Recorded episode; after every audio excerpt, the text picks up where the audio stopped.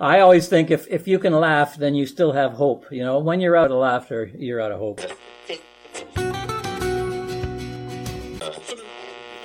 I live in a very dependent world. I'm dependent on others, and because of that, I blossom.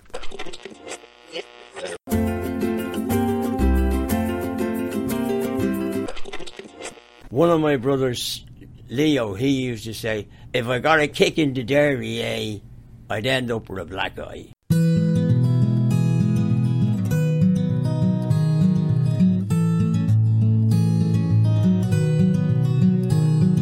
Hello there. I'm Erin Davis, and welcome to Elder Wisdom Stories from the Green Bench. This is where we widen our minds, open our hearts, and hear stories told and experiences shared. My co host on this bench is Doug Robinson. Doug's an 87 year old resident of Sandalwood Park in Brampton, one of the many Schlegel Village's retirement and long term care homes. And the Schlegel family is behind this podcast. They're its inspiration with those virtual and real green benches that you'll find visiting many communities, and not just the ones with Schlegel in their name. Our guest today is 92 year old Ivan Siriani. We've got a lot of road to cover with Ivan, from his love of travels and bucket list plans, family trees, and the chaplain chat that brought some peace to his heart.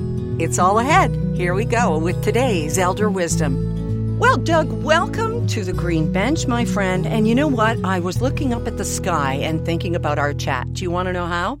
How?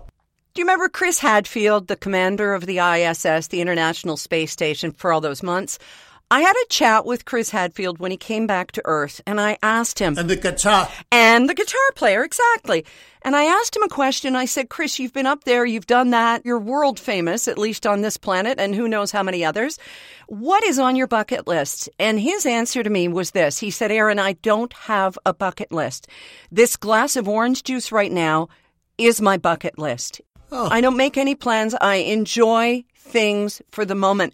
And you know, our guest today, Ivan Siriani, is going to talk about something on his bucket list, and I can't wait to get into that. But do you have something on your bucket list, Doug? Or are you like Chris Hadfield in that every day that you wake up and there's light in the room, or that you have a good cup of tea, or you enjoy a little dram of Grand Marnier, perhaps someday with Ivan? What is on your bucket list, my friend? Well, my bucket list was about four or five years ago. I wanted to take a train trip across Canada from Toronto to Vancouver. Mm-hmm. And I was able to do it before I came into the nursing home. I went with my son, and it was the most wonderful holiday that I've ever had. It was a really wonderful experience going through the Rockies, going whale watching. Uh, that was a big thing on my bucket list. Ivan, Yes? uh, you have a bucket list. You want to go to uh, Newfoundland with your daughter? That's right. Can you tell us about that? Well, uh, she's always wanted to see icebergs. I'm not too care uh, interested in that, but uh, I thought let's let's get out and do something. We've been tied down for two years now, and uh, so I said, okay, you make all the arrangements, and I'll pay for it. And that she don't, no, Dad, no, Dad. I says, no, no, you're going to make the arrangements, and I'll look after everything else. So she's done a nice trip up, and uh, we've got about three stops. It's only for uh, seven days, but it's it's a nice one, and we're look, really looking forward to it. I've I've always wanted to go to the East Coast myself. I think it's a fascinating area. Prior to my wife going into long term, we did a lot of drives all over the states, and one of the ones we really enjoyed was driving down through Maine area, then up the East Coast, uh, through Nova Scotia, and up the big Yeah. tra- up the trail, and then back through Quebec, and uh, we really enjoyed traveling, and uh, it was uh, very re- relaxing. Did you stop for a lobster? Unfortunately, I have a violent allergy to crab and lo- lobster. Year, years ago, in my single days, my buddy and I went to uh, took our girlfriends, went down to Seattle. On the way, we bought a crab. Unfortunately, I didn't realize till later that it wasn't uh, fresh, and I was very, very ill in that. Oh. Yeah, and then uh, I used to, I worked in Toronto. I used to go up to Montreal where we met some business associates, so he recommended I have a, lobster bisque. That was fine. I uh, had it, and, that, and later I wasn't feeling too well, so I went into the washroom and uh, I was there for two hours. Uh, both ends it was coming out. My legs were paralyzed. And Oh. uh, finally I got out and nobody was there. So the next morning I went down from the hotel. My buddy who was traveling with me came along and he says, uh, I says, where did you go? And he said, oh, we, we thought you picked that broad up at the, at the bar, you know. So I, I said, Paul, you're the guy that does that, not me, you know. But, but ever since, ever since then, I'm, uh, you know, I've had a lot of problems. I ended up, I was in the hospital once, and they did uh, angiogram, and uh, they lost me on the table. I, f- I found out later that the contrast dye is made up of seashells. Oh. So, so I've uh, I, I just won't sign off on angiograms anymore, and uh, I keep as far away as possible from that sort of thing. So, My goodness. Wow. So your lobster bucket list is definitely full. Not going to be doing that on your trip to Newfoundland. And I must tell you, Ivan, when you do see the iceberg, my husband and I did a road trip, our own bucket list, a road trip from Toronto to Newfoundland. We drove and took the overnight ferry. But when you see an iceberg out in the distance on the horizon, it looks for all the world like an apartment building in Scarborough or London or wherever you are. And you go, oh, that's a, wait a minute, that's not an apartment building. so you'll understand your daughter's romance about icebergs, I think, uh, pretty, she- pretty fast. she has a friend that has been there five times, and they keep put postings on Facebook, you know, pictures and close-ups and all that. So we're really looking forward to it, though. Wonderful. What other trips or experiences are on your bucket list apart from Newfoundland? Uh, at this time and this age, I don't have too many. Uh, basically, uh, out to BC to visit relatives, and also I have a brother in Calgary has come out with lung cancer, so I, I may be going out there shortly to see him. Yeah. Well, if you do it, go by train. It's quite the experience. I used to work for a railway when I first started, and I, I used to get passes, and I, I did the cross Canada to Winnipeg and then down to Minnesota. Oh, And I've done, uh, on our honeymoon, we went to Los Angeles uh, on a pass as well, so I, I enjoy it very much. Yeah. It, it's very, very relaxing. And, and you meet very interesting people. I met people from Australia, London, all kinds of people on the train. It was a wonderful experience. It really was.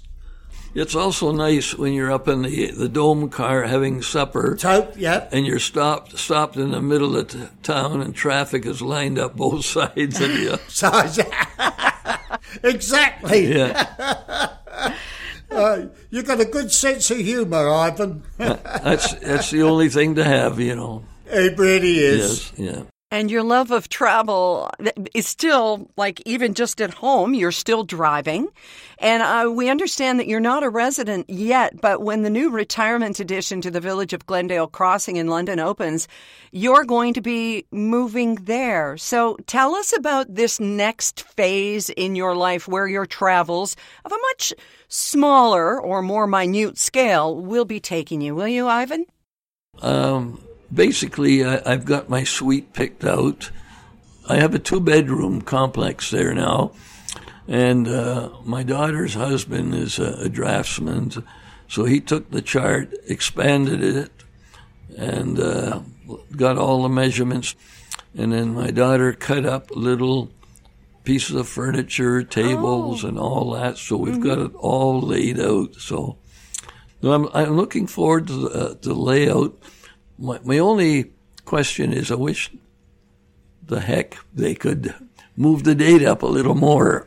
I know. Time travels so slowly. I mean, it certainly has the last couple of years, but when you're waiting for something with such anticipation, and I understand your family is very much in support of this move. Obviously, you've got your son in law helping with the drafting and your daughter with the little cutout furniture and stuff. But yeah. also, a big plus for this, Ivan, will be that you'll be able to pop over and see your wife. Tell us about Marjorie and what your living conditions with her and apart from her have been for the last three years now. Well, we, we've had a long life.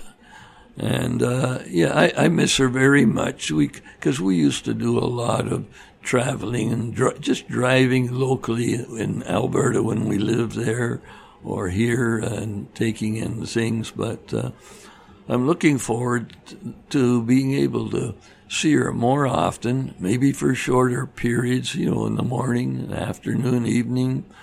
Bring her across to my my apartment and uh, just let her see the scenery. But just just to get outside, do things, and make sure she gets some fresh air and some exercise and that. So, Ivan. Yep. When your wife moved into long term care, you said it was harder on you and your daughter than on her. I understand you spoke to the chaplain about it. Yeah. How did your conversation help? Well, uh, when we came here, we I sat down in this very room, uh, signing off documents, giving her medical report and that. And my daughter, she uh, took her around and uh, just looked at the area and then she took her out into the courtyard. And while they were sitting there talking, one of the residents came along, talked to Marge. Marge got up, walked off, and left Terry there. And, anyways, when uh, we finished documentation, Marge and Terry came back, and we went in, showed Marge her room, which we had already uh, had set up with pictures and furniture and things like that. And uh, we uh, we left her there. She was fine, you know. Uh, a short while later, I got involved in a uh, with a chaplain and a group of caregivers and that, and uh, I, I, said, you know, i I told Marge that uh, I've got to go home now and check my phone calls and uh, because I was doing income tax, and I, I may have to go go to work and that. And as soon as I say income tax, she says, "Oh, that's okay."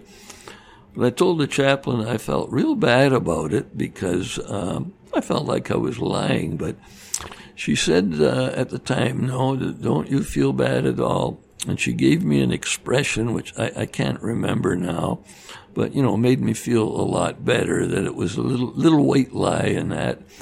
But you know, like today, I don't have to do that. And uh, when I go, she gives me a hug, you know, and there's no question that she ever wanted to go back home or even talks about it, you know. So, but it makes me feel a lot better about it. Ivan, you've been married 68 years. The night you met your future wife, I understand you took a more creative route into the dance. Well, How did you get to meet her? Well, I was much younger and more aggressive in those days. No, I, I, in the late 40s, early 50s, uh, I had a motorcycle, and there was about five of us that uh, rode motorcycles. And um, one night, it was a Saturday night, I said to my best man, John, I says, let's go down to the Y on Burrard Street because uh, there's the Saturday night dance there, and I think Marge is going with somebody, you know. So that was fine. We parked our bikes and uh, went around the back of the Y, climbed up three flights of stairs to the dance floor, and the door was open at the time because of the warm weather. And uh, so I saw her. I asked her for a dance, and I I think I had about an hour or so with her, and her guy was getting a little upset. So, and then we were politely asked to, to leave the premises. we we went back out the same way we came up. But, but uh, shortly after that, we uh, we courted a bit, and then in '53, uh, I asked her to marry me, and uh, she said, "Well, that's fine." She says, "You." you've got a choice. It's either me or the motorcycle. Ooh. So you, so you can guess what I gave up.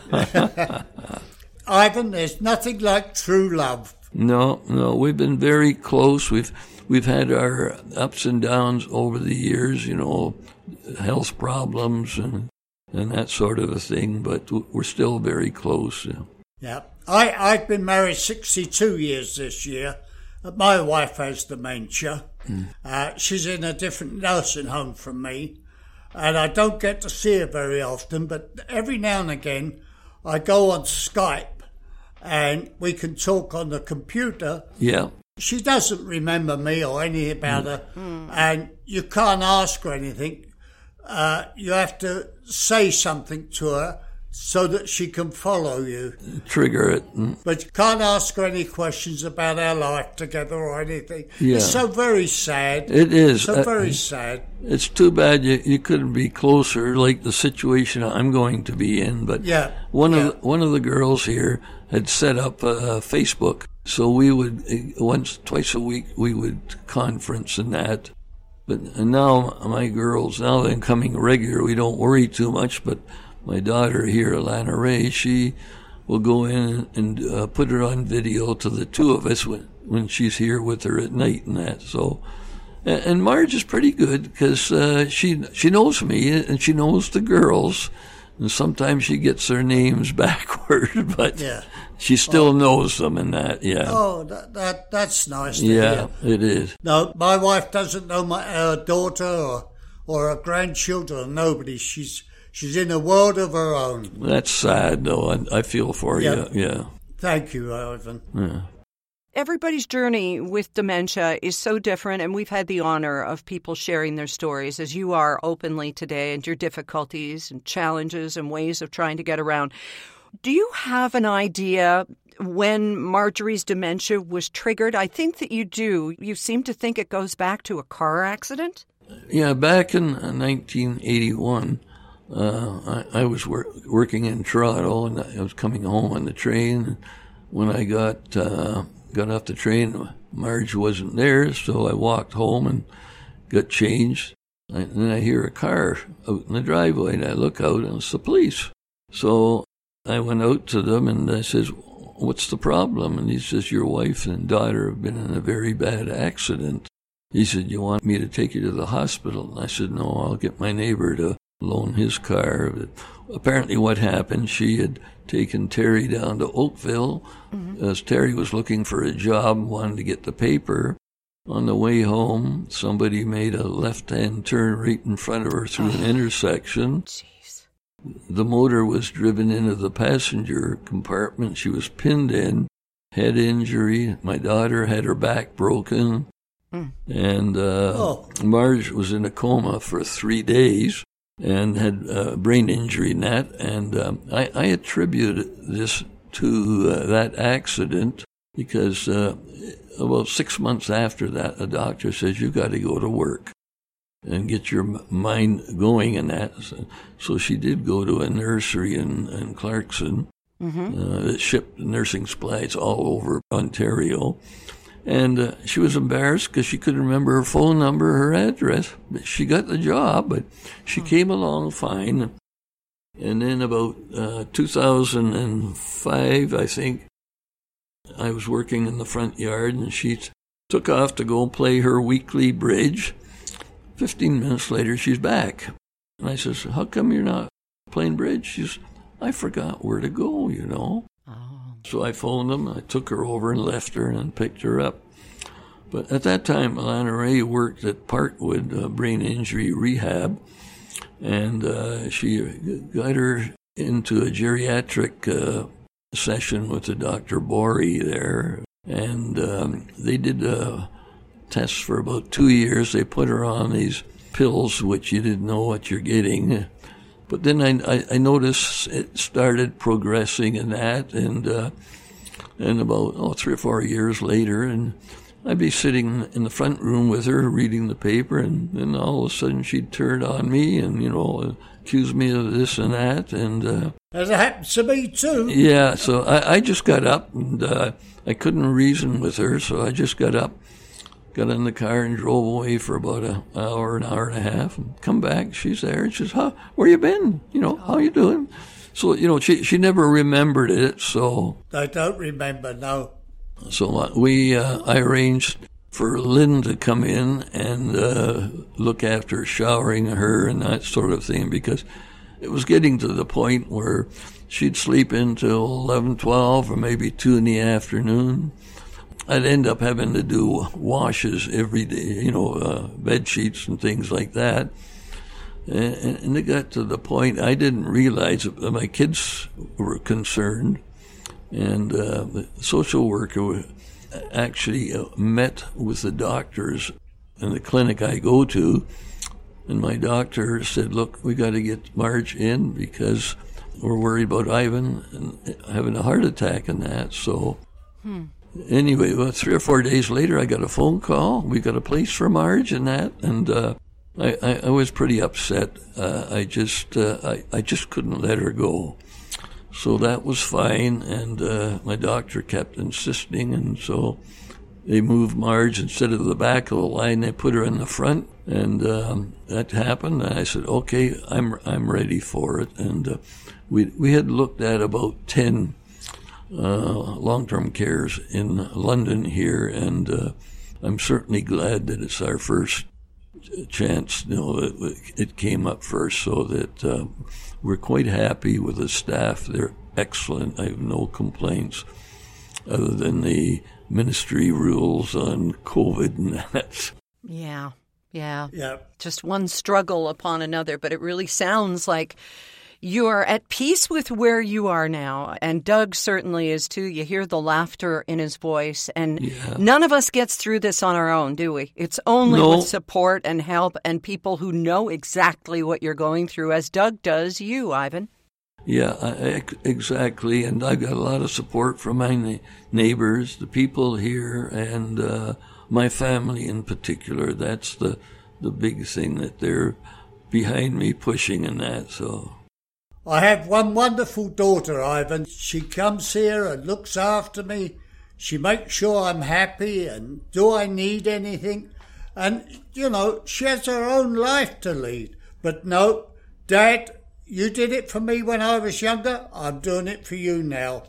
Uh, she's such a wonderful girl. my my daughter that lives here in London is, is a professor at Fanshawe. She'd had 12 years uh, experience with brain injury, and she's up on medical stuff. So any any problems or anything like that, she'll come and talk to these people and convince them. You know, we've had some decisions that we had to get overthrown because they weren't in agreement with what we want. You know.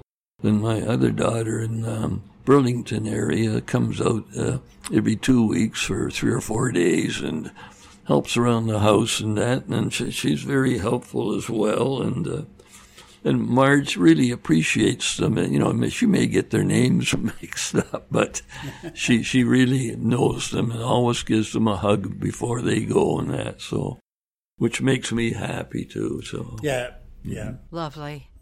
Can we talk about your family in a different sort of way? We understand that you've been tracing your family tree, Ivan. Would you like to tell us about that?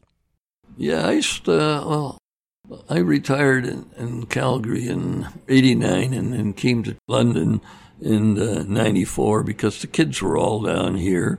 And then I, I did some t- income taxes for Block Brothers for about four years. And then my son in law, who's with the provincial police, got me a job as uh, working on wiretaps, which I did for about five years. And uh, it got to the point the government was taking all my money. So I, I said, that's it. I bought a computer. I joined a local genealogy group, and uh, I've been doing it ever since. Uh, I go back on my dad's side. I go back to 1600, and my mother 1800, and then Marge's folks. I'm I'm back at 1700. But I, I find that so refreshing, and uh, you know, it keeps me going. And uh, it, to me, it's wonderful at the age of computers because I've had you know people contact me from Australia, all over you know uh, North America, Europe, and um, you know, I, I wonder what they did in the old days. You'd send a letter, you may or may not get a reply, you know, whereas today is practically instant. Yeah, it used to be there would be that one relative who would really make this their project, and then they would write letters after letters after letters. But now we're all kind of junior genealogists. That's it, yes. I've Yeah. contacted people. A woman in San Francisco set me up with somebody in uh, in the states that had a database of all the people that were born in the town where my dad was, and uh, so she sent it to me, and I, I got birth certificates, and then I, I tried to trace my great grandfather, and she said, "Well, there's another couple down there that uh, both have done this for Catanzaro." So she uh, gave me the email. I sent it off to them, and they come back and they question me. He says, "Well, um, tell us a bit more about your great grandfather." I says, "Well, I don't know too much about him. I t- basically I gave him what I have, and and he came back with me, and they said, "Okay, we're going to send you an email. Uh, we just wanted to make sure we had the right one because there was." Two guys with the same name, born the same day in this town. Ah. So, so I, I ended up with 21 pages of relatives going back to the 1600s. So, it's amazing what you can find out there and, and so how helpful people are in that. Yeah, Ivan, yeah. were there any surprises you unearthed while digging up the roots of your family? No prisoners. No, no, no, no poor houses either.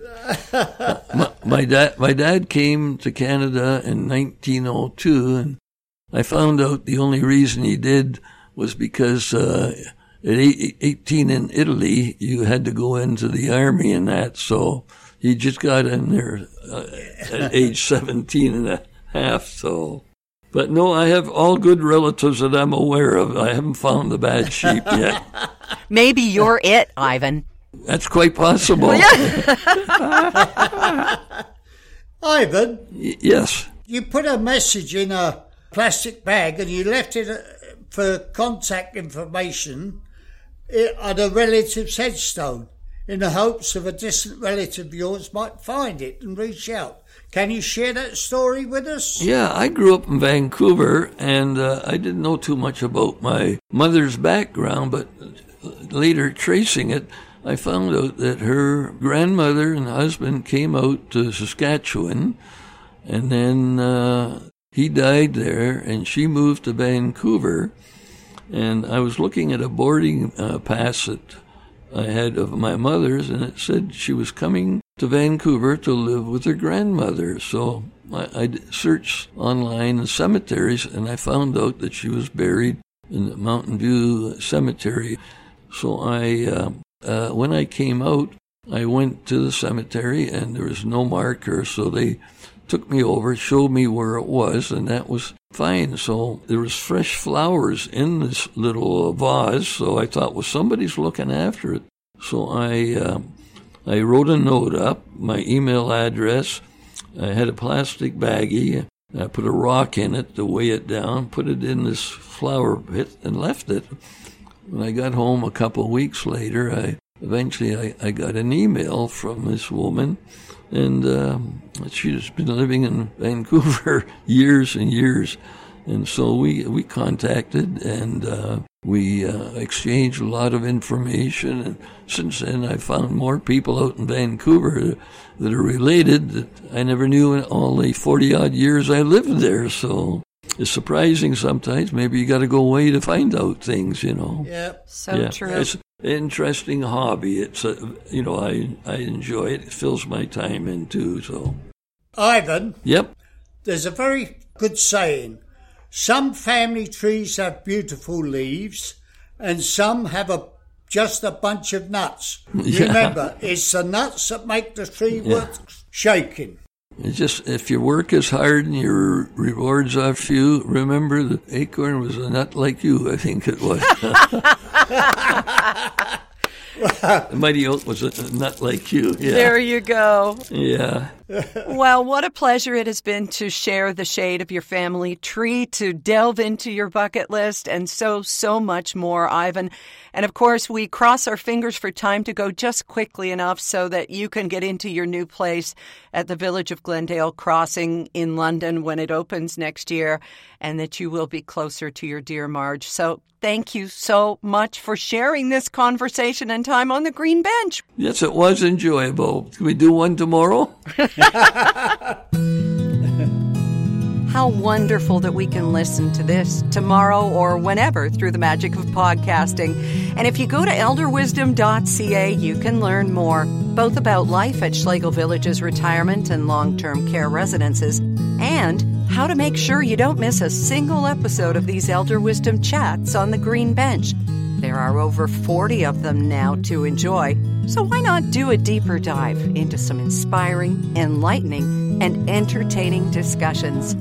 Thanks to Carol Metron, Director of Lifestyle Options at Schlegel Villages, for helping to bring Ivan to us today to share some great stories and his own personal perspective on life with a partner of well over six decades who is now living with dementia. We wish Ivan and Marge many more years of close connection as he awaits his new home at the village of Glendale Crossing in London. We hope you'll join us here next time, and thanks again. I'm Erin Davis, and on behalf of Doug Robinson, your seat on the green bench is ready and waiting. Elder Wisdom Stories from the Green Bench is brought to you by Schlegel Villages, a complete continuum of care, offering independent living to long term care, celebrating and honoring the wisdom of the elder. To learn more about us, please go to our website, schlegelvillages.com.